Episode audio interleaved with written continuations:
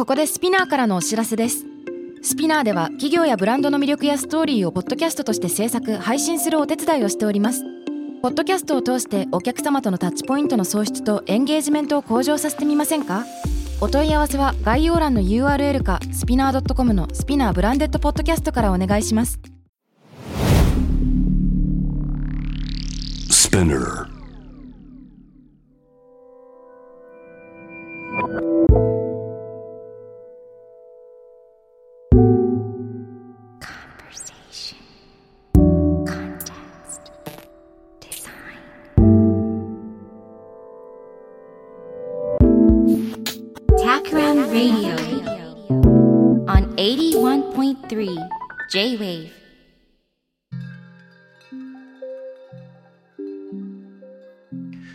渡辺幸太郎がナビゲートしている J-Wave Takram Radio 今回のテーマは宛先のない手紙と社会彫刻。です。大学生の頃だったかそれとも社会人になりたての頃だったかちょっと記憶が定かではないんですけど週末散歩してたんですね。友達とか先輩数人とですね広尾あたりを歩いていて青空市みたいなのがあったんですよ。なんかこう、地面に木箱が置いてあって、本とかビデオとか DVD がなんか買えるようになってたような気がするんだよね。で、これがどっかの大学とかのイベントだったのか、なんか大使館とかが週末にやってるお祭りだったのか、はたまた廃校になっちゃった小学校とかを使ったなんかアートイベントとかだとちょっと覚えてないんですけどね。とにかくフリーマーケットみたいな場所があって、野外に置いてある箱に入ってる DVD だったのかビデオだったのか買いました。それがね、フランソワ・トリフォー監督の夜霧の恋人たちっていう放題の映画ですね。ベゼボレっていう現代ね。盗まれた唇っていうような、そんな意味だけど。これ1968年のやつですね。あの、トリフォー監督の映画にはアントワーヌ・ドアネルさんっていう主人公が何作かにわたって出てくるんだけど、そのうちの一つです。まあどういう話かというと、失恋のショックで陸軍に志願する。ですね。恋に破れて陸軍に志願ってなんかすげえなと思うんだけど、でもなんか不適格になって、服役解除。で、パリ戻ってきて、えーホテルのフロントの仕事をしたりね、このアントワーヌさんが探偵事務所で働いたり、あと修理工になったり、まあいろんな仕事に就くんですよ。で、まあ筋があるんだかないんだか、ちょっと曖昧な物語。てか今のはちょっと筋だったのかどうかさえわからない。まあ主人公の境遇はそんな感じ。でね、なんか筋が大事なのかよくわかんないですね。一瞬一瞬のやりとりとか仕草とか、まあセリフ、そこに引っかかるものがあるってそういうことかもしれない。まあこういう筋がない系の物語好きです。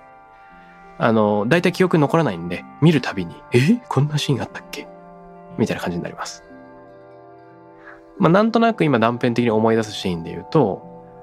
なんかね、主人公のアントワーヌが夜人ん家の前にいるときに、家に上がんなさいよ、と勧められるんだけど、いや、なんか悪いですから大丈夫ですっていう断るシーンがあるんだけど、あ、なんか、こういうやりとりって日本のカルチャーと全然違わないんだな、なんていうのを思ったりしたような、そんな記憶があります。しょうもない記憶でございますね。で、さて、なんでこの映画の話が出てきたかというと、えっとね、主人公のアントワーヌが夜、手紙を書くんですよ。一通の手紙を。で、その封筒を携えて街を歩き、通り沿いにあるポストに、この穴に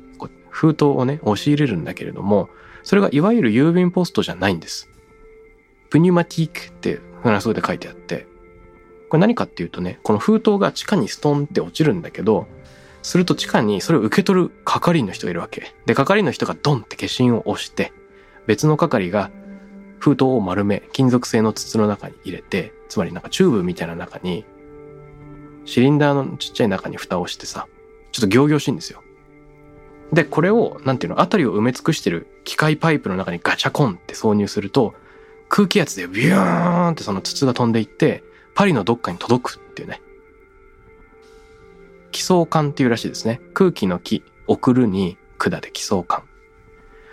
あの、圧縮空気を使って手紙を送るシステム。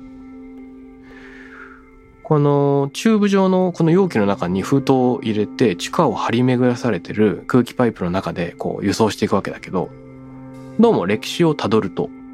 スコットランドの技術者のウィリアム・マードックさんという人が1800年代に発明したらしいです。へーって感じですけど、これはウィキペディア情報。で、19世紀後半に大都市で利用されたけれども、例えばベルリンとかパリとかで利用されたけれども、20世紀にはほとんど廃止されたということらしいんですね。で、もちろん金属パイプの中を動くんで、映画の中では筒が移動してる様ってのは映像にはなってないんだけど、でも、ここの辺を移動してるはずですみたいなカメラワークはあって、あの、移動を伝えるようなね。だから、地下にいる、地下道からの目線なんだけれども、縦横無尽に張り巡らされてるパイプをこうパンしながらカメラが押さえるんですよ。で、面白いのが、地下パイプのところに通りの名前の標識がかかってるの。だからルーピック通りを通過。で、クリシー広場とクリシー通りの交差点を通過。サンラザール通りとラフィット通りの交差点も越えてくっていうのが、こうパンする中でどんどん映っていくわけ。スピード感持って。これ、すごく不思議なシーンで、つまりパリの街並みじゃないんですよね。地上の通りの真下に地下の通りがあって、道に沿って車とか人が行き交うんじゃなくて、こう鉄パイプに沿って空気と手紙が行き交ってるんであるっていうことだよね。誰が見るかもわかんない標識がある。まあ誰も見ないですよね。多分、地下パイプを修理する修理工がたまに通るとしたら、もしくはなんか詰まっちゃったのを直す人がいるとしたら、そういう人が見るんでしょうね。そういうのが画面に映ったりします。こんな見えない地下世界があるのか。手紙というのはね、人知れず、ここを通っているのかっていうことで、これを映画で初めて知って、無で踊る。そういう体験でした。まあ、ちなみに、この、気相関のことをフランス語では、ループニュマティックっていうふうに PNEU ってね、こう空気を意味しますよね。ニューモニアとかいう時のやつかな。こう P 発音するんでね、フランス語では。フランス語はその先頭の P 発音するんですよね。英語だとサイコロジーとか、心理学ってサイコロジーって言うけど、フランス語だとプシコロジーっていう P 言うんでね。まあいいや。えっ、ー、と、パリでは1866年から基礎感を用いた手紙の配送システムを構築し、1934年には136箇所のパリの全郵便局が寄贈館で結ばれ、数十分で手紙が目的地に到着していた。このシステムは1984年まで稼働していた。と、ウィキにあります。すごいよね。コトバンクによると、直径4から8センチメートルの管の中に空気を流し、その流れによって書類などを送る装置。エアシューターとも言う。事務所などで書類を送るのに人手によらず機械的に送る一つの方法。なんて書いてあります。どうもね、これ現代でも病院なんかで使われてるみたいです。ただし、もちろん書類はもうチャットとかメールでいいんで、緊急の検体とか薬剤が運ばれるらしいですね。検体ってことはあれか？血液検査とか ?DNA 検査とか唾液？もしくは臓器とかも来るのかなこれで。で、これなければ、院内を人間がこう走って運ばなきゃいけない。まあ走るのか知らないけど。で、エアークッションなんかがあって衝撃なく届くらしいです。なんかね、日本シューターっていう検索すると会社があって、そこのカタログに載っていたんだけれども、ある方では、1分あたり120メーターとか360メーターのスピードで進み、あの3キロから5キロくらい運べちゃうよってことらしいですね。5キロね。5キロくらいあるんだったらもう複数の血液サンプルとか臓器とか運べちゃうんでしょうかね。わかんないけど。うん。まあ、こんな風に基礎感というものがあるらしい。これなんで面白いこれね、すごいロマン感じるんですよ。もはやないパリの地下を巡っていた手紙。これなんで面白いのか。で、こう頑張って言語化しようとしてみると、やっぱり便箋ってたかが数枚の紙ですから物体としてはすごく儚く薄く軽いもの。なのに、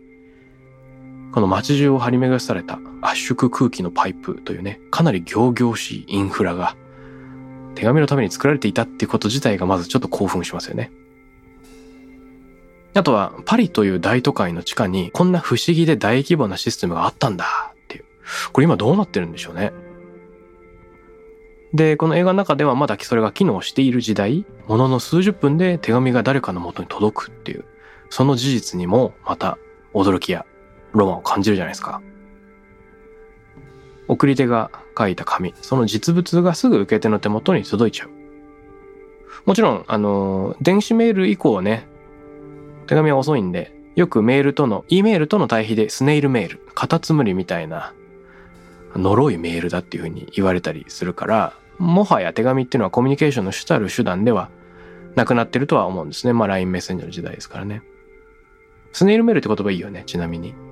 この AIL で、こう、客員を踏んでいるというのか、うん、語感で表現されてますけど、この遅さというか、なんていうの、手紙らしさ。まあ、基礎化の場合は早いか。実物の紙でしか味わえない不思議な感覚っていうのはあるよなというのを改めて思います。さて、えー、この奇想感。普通の、まあ、手紙の一種ですから、基本的には宛先がありますよね。だから、夜霧の恋人たちの映画の中でもアントワーヌが、まあ、好きな人に送るといったような、そんなシーンだったような気がする。でも世の中には宛先がない類の手紙もあるんではないかと思っていて、この後、宛先のない手紙をきっかけに話してみたいと思います。さて、奇想感というね、圧縮空気で手紙を運ぶ。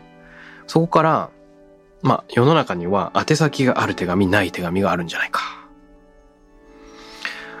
で、宛先ない手紙ってない例えばメッセージボトルですよね。僕よくこの話するけれども、メッセージボトルはもともと船乗りが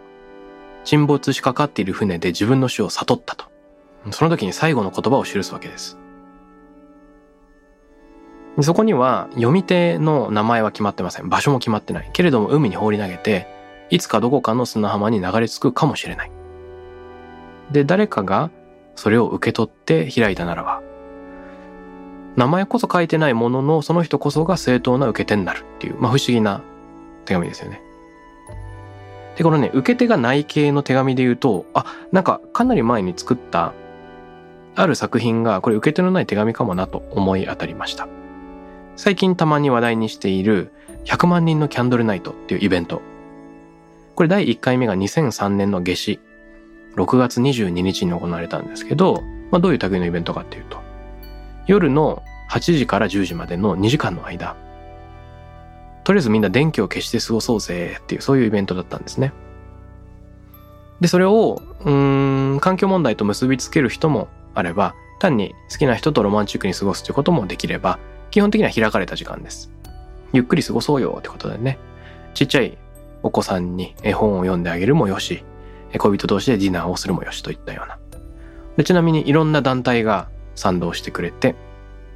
なんだっけな、北海道城の電気が消えるとか、レインボーブリッジ、東京タワー、電気が消える。全国でいろんなところがサインを示して2時間電気を消してくれる。そういうことが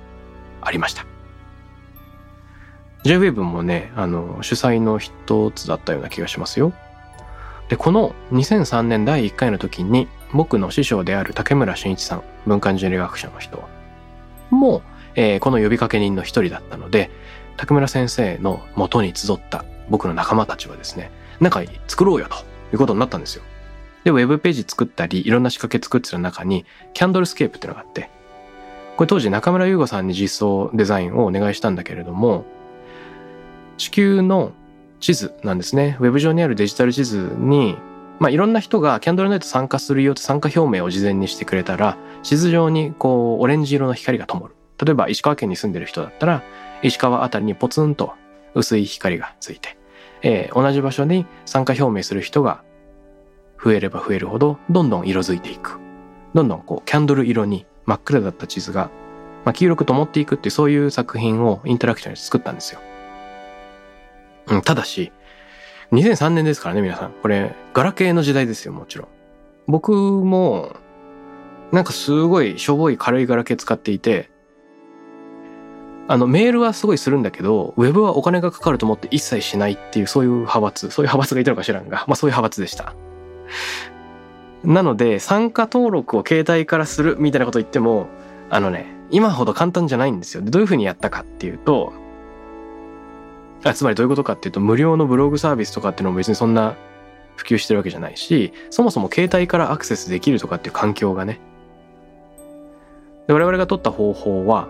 携帯サイトにピュッと飛んでいくと、とりあえず空欄があって、ここから参加表明。で、郵便番号を入力できるようにしておく。そうすると、対応する日本地図上の地点に明かりが灯るっていうそういうシステムを、えー、作ったわけなんですけどだから郵便番号のグリッドと日本地図を合致させるような、まあ、そういう下準備が必要ででそれを処理するっていうところで、えっ、ー、と、竹村先生チームの我々学生中心の仲間と中村優さんと協力しながらこういうのができました。で、僕自身は参加表明をしてくれた人に届く、この参加してくれてありがとうメールね。で、普通だったらカウンター的にあなたは何人目ですっていうのがつくだけなんだけど、そこで、えちょっと工夫をしました。だいたいこんな感じのメールだったんですね。電気を消してスローな夜を、キャンドルナイトへの参加表明どうもありがとうございます。あなたは日本地図上に1万203個目の心の明かりを灯しました。この明かりは北海道帯広市からあなたの住む東京都杉並区へとリレーされました。そしてまた日本のどこかへ次の明かりを灯すリレーは続いていきます。夏至の夜少し思いを馳せれば日本のどこかにいるたくさんの人々がろうそくの光の奥に少しだけ見えてくるかもしれません。参加表明どうもありがとうございます。みたいな。これどういうことかっていうと例えばあなたが東京都杉並区の郵便番号を入れて参加表明をするよっていうのをピコってやったら直前に参加表明してくれた人の住所が曖昧にお知らせされる。この場合は北海道帯広市っていうのがお知らせされると。で、これを、あの、聖火リレーみたいにね、心の明かりが誰かからまた別の人に火を移すように、え、繋がっていくっていうそういうメタファーをイメージして、キャンドルリレーというような、そういう考え方にまとめました。まあ、システム的には超簡単ですよね。直前の登録者の郵便番号の、まあ、住所、えー、前の方だけ埋め込む。まあ、そういうことです。で、なんでこれが意味を持つのかというと、日本には何人もきっと100万人のキャンドルナイト参加表明してる。でも、まあ、どっかにいるはずの自分以外のたくさんの賛同者っていうのだとどうも曖昧なイメージになってしまいます。1万人いるんだ以上みたいな感じでね。でそうじゃなくてあの場所にいるある一人っていうのをすごくありありと想像してもらうそういうきっかけができたらいいなと思ったんですね。だからイメージとしては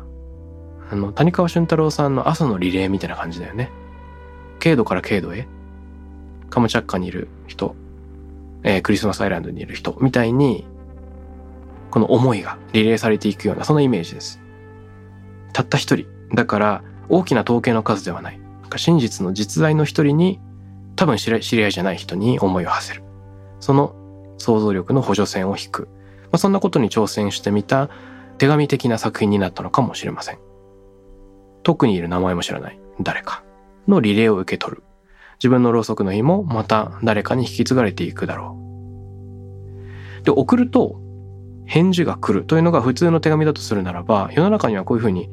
返事を期待しない類の手紙があるし、そういう中でこそ成立するコミュニケーションがあるのかもな。そんなことを思います。で、これが、まあデザインとか、コンテクストデザイン、もしくは自分たちの社会にどういうふうに接続してくるのかなというのをこの後話してみたいと思います。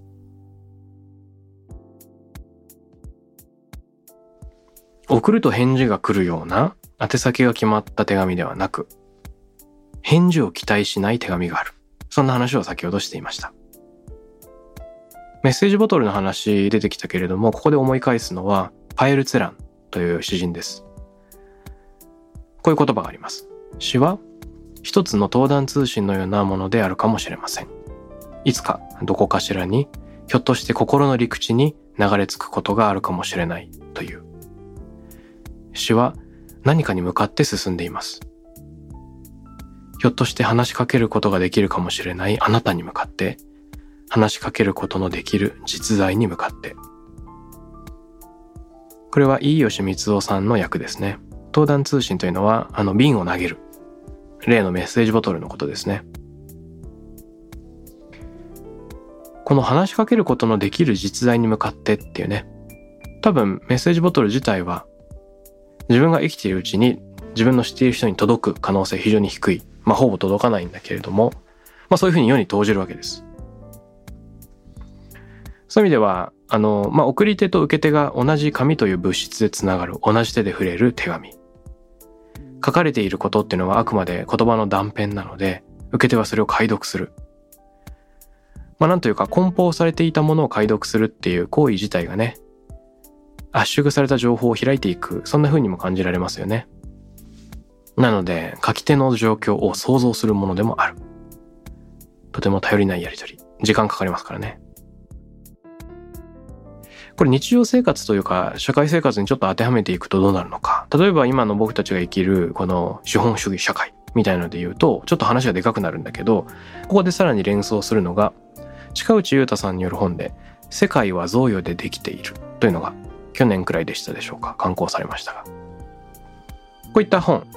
えー、読んで思い出すのはね、我々は資本主義をベースする社会に生きてるんだけど、その外部も同時に持ってるんだよと。なかなか普段意識しないというかね、言語化できていないんだけれども、そういうことを思い出させられます。どういうことか。例えば、資本主義っていうのは交換のシステムですよね。えー、ギブアンドテイク。お金を払うと対価が得られる。でもそれは多分生活のごく一部でしかなくて、僕たちの人生の残りの部分はいろいろ贈与でできている。何かを差し出す。っていうね。見返りを求めない、必ずしも。少なくともすぐには求めないっていうようなもの。これはちょっと宛先のない手紙と似ているかもしれません。お金で買えるものっていうのは交換するわけだよね。これは資本主義的な世界観で何かが欲しければ何かを差し出すこのギブアンドテイク。まあそういう時に実は他者は手段化するっていう特徴があるかもしれません。何かを得るためには交換をし続ける。だから互いに死ぬまで何かを買い続けなければならないっていうようなそういう意味でもあるかもしれないね。それって信頼っていうよりもどっちかというと、何て言うんだろうか。まあ交換ですよね。で、お金で買えないものをひとまず贈与というふうに読んでみるっていう時に、それは商品の売買とちょっと違った価値観になる。なんでかというと、プレゼントを送る時って、物は値段以上の意味を持つわけですよね。人のつながり。で、人のつながりみたいなのって、そのコスパがいいからとか、儲かるから保つものじゃなくて、その相手と一緒にいるのが好きだから。そういうことになっていくんだと思うんですよ。だから贈与っていうのを思い返す。人とのつながり、お金で買えないもの。こういうのは他者から贈与してもらうことでしか手に入らないんじゃないかっていうのを近内さんは本に書いてるんだけど、これをふと思い出します。で、さらにこんな言葉も出てくる。贈与の差出人は与えるだけの人ではない。他者への贈与をするという行為を通じて逆に様々なものを受け取っているだから私たちは時に見えない形で受け取り、見えない形で送っている。そういうふうにも言えるのかもしれません。これ手紙に当てはめると結構面白いなというふうに思うんですよ。手紙は誰かに送るものなんだけれども、送ることによって送り手の方も何か大事なものを得ている。こういうふうに言えるかもしれない。だから返事が来るとすごく嬉しいんだけど、まあ、返事が来なくてもいいのかもしれないですね。だって LINE とかメッセージの既読がつくコミュニケーションと違って、はがきが来て、まあ、必ずしも返事しないっつうか、まあ、LINE で返すこともあるじゃないですか。あ、思い出した今。僕実は友達から定期的にハガキが届く、すごくあったかいのが届くんだけど、返してないや。返した方がいいね。まあ、とにかく、あの、送り手の満足っていうのも非常に大事なところで、返事を待たずとも何かの種をまくことができた。そういうふうに思えるかどうか、これはすごく大事だと思います。あの、自己満足といえばそうかもしれないんだけど、これって実はものすごく大事なポイントだなと思うんですよ。連想するのは。あるハテナダイアリーの記事なんですけれども、2009年くらいだったのかな。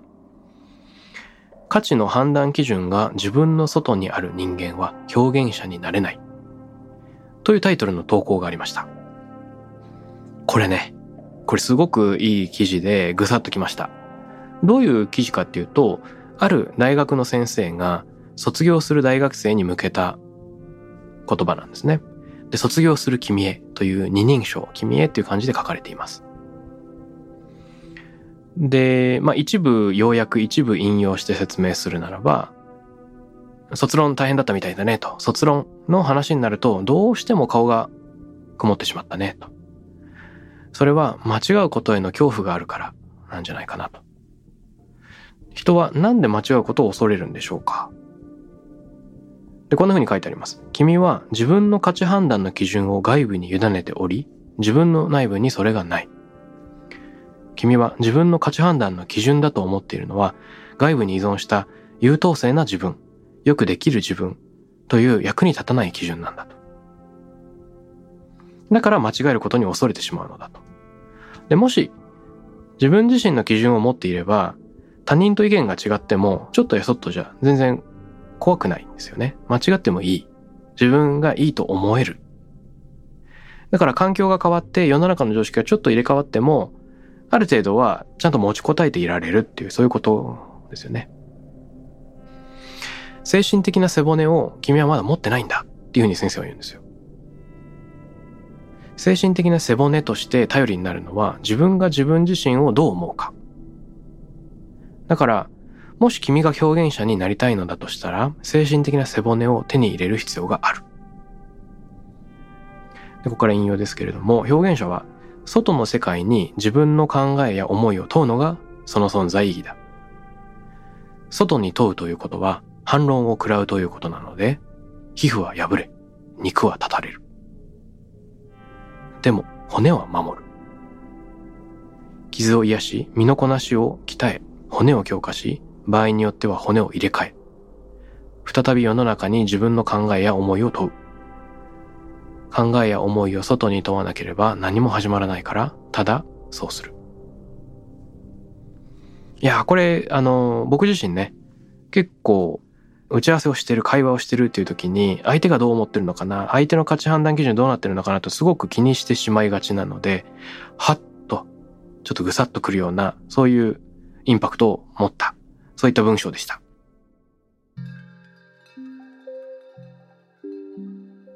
で、手紙の話に戻るんだけれども、あの、宛先のない手紙っていうのはね、必ずしも返事が来ない。そんな話がありました。で、自分が世の中に何かを問う、表現者として何かを投じるとしたら、返事があることっていうのは多分存在するんですよ。これはもちろんすごく嬉しいことで素晴らしいこと。例えば僕だったらコンテクストデザインというのを自分なりに受け取ってしまったある人が、その26歳計画っていうね、本を作ってくれた。それを届けてくれた。これ素晴らしいことで、宛先のないコンテクストデザインという本を受け取って、僕にも分かるように差し戻してくれたわけですよね。これはたまたま僕が生きてるうちに結果を見ることができた貴重な稀有な事例であって、必ずしもこんなこと起こらないんだと思います。しかも、あの、結果とか返事だけが成果ではないかもしれないしね。もちろん他人の評価みたいなのは大事だったりするし、完全に意識から切り離すことはできません。でも自分自身が納得できているのか。自分の物差しで少なくともいいことができた、いい仕事だったなと思えるかどうかっていうのをやっぱり忘れないでいたいですよね。その点、最低限やっぱり自己満足できないといろんな物事に意味がないのかもしれません。よく自己満足はね、で終わってしまっては良くないみたいなことを言われるけれども、自己満足から始まるでしょうみたいなものは言えるかもしれないですね。だデザイナーであれば、自分にとって良いものづくりを、まあ、プロジェクトごとにその良さとは何だろうというのを考え抜く必要があるわけですよね。プロジェクトメンバーの満足度、クライアントの満足度っていうのはもちろんすごく大事なんだけれども、それとは別の次元で自分自身納得できるものっていうのは何なのかという一見当たり前のことを改めて振り返ってちゃんと言語化するっていうのがいかに大事かというのを思い返させる。まあそんな刺激をこのブログエントリーからもらったんですが。これってまさにあらゆることに言える。僕はデザイナー。僕なりの社会彫刻がある。そしてリスナーの皆さんにも自分自身の生活の営みが、えー、取り組む学業が、こだわっている仕事があるのかもしれない。それが世に問われる。それは誰かに届くかもしれない、届かないかもしれない。または誤配されるかもしれない。そういった形で種がまかれる。で、少なくとも自己満足できているものというのが、いつか芽を出す。その時間軸は明日かもしれないし、まあ数年後かもしれない。そういったことなのかなと、改めて思いました。あらゆる社会彫刻は宛先がない手紙というふうに言えるのかもしれません。そのまかれた種がいつか芽が出るといいなと思います。タクラムレディオに関するメッセージや感想は、ツイッターからハッシュタグ、タクラム813をつけてつぶやいてください。t-a-k ram813 です。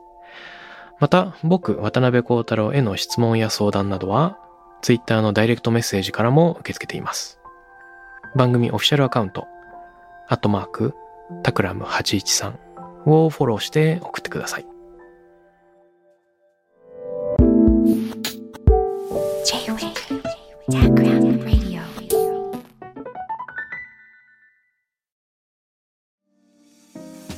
ここでスピナーからのお知らせです現在さまざまな企業のブランデッドポッドキャストを制作しているスピナーでは自社開発したポッドキャスト管理システムソニックボールを用いたオリジナルのアンケートを実施しています。リスナーの属性データを可視化することで御社のニーズに合わせたコンテンツ制作が可能になります。スピナーホームページ内のコンタクトよりまずはお問い合わせください。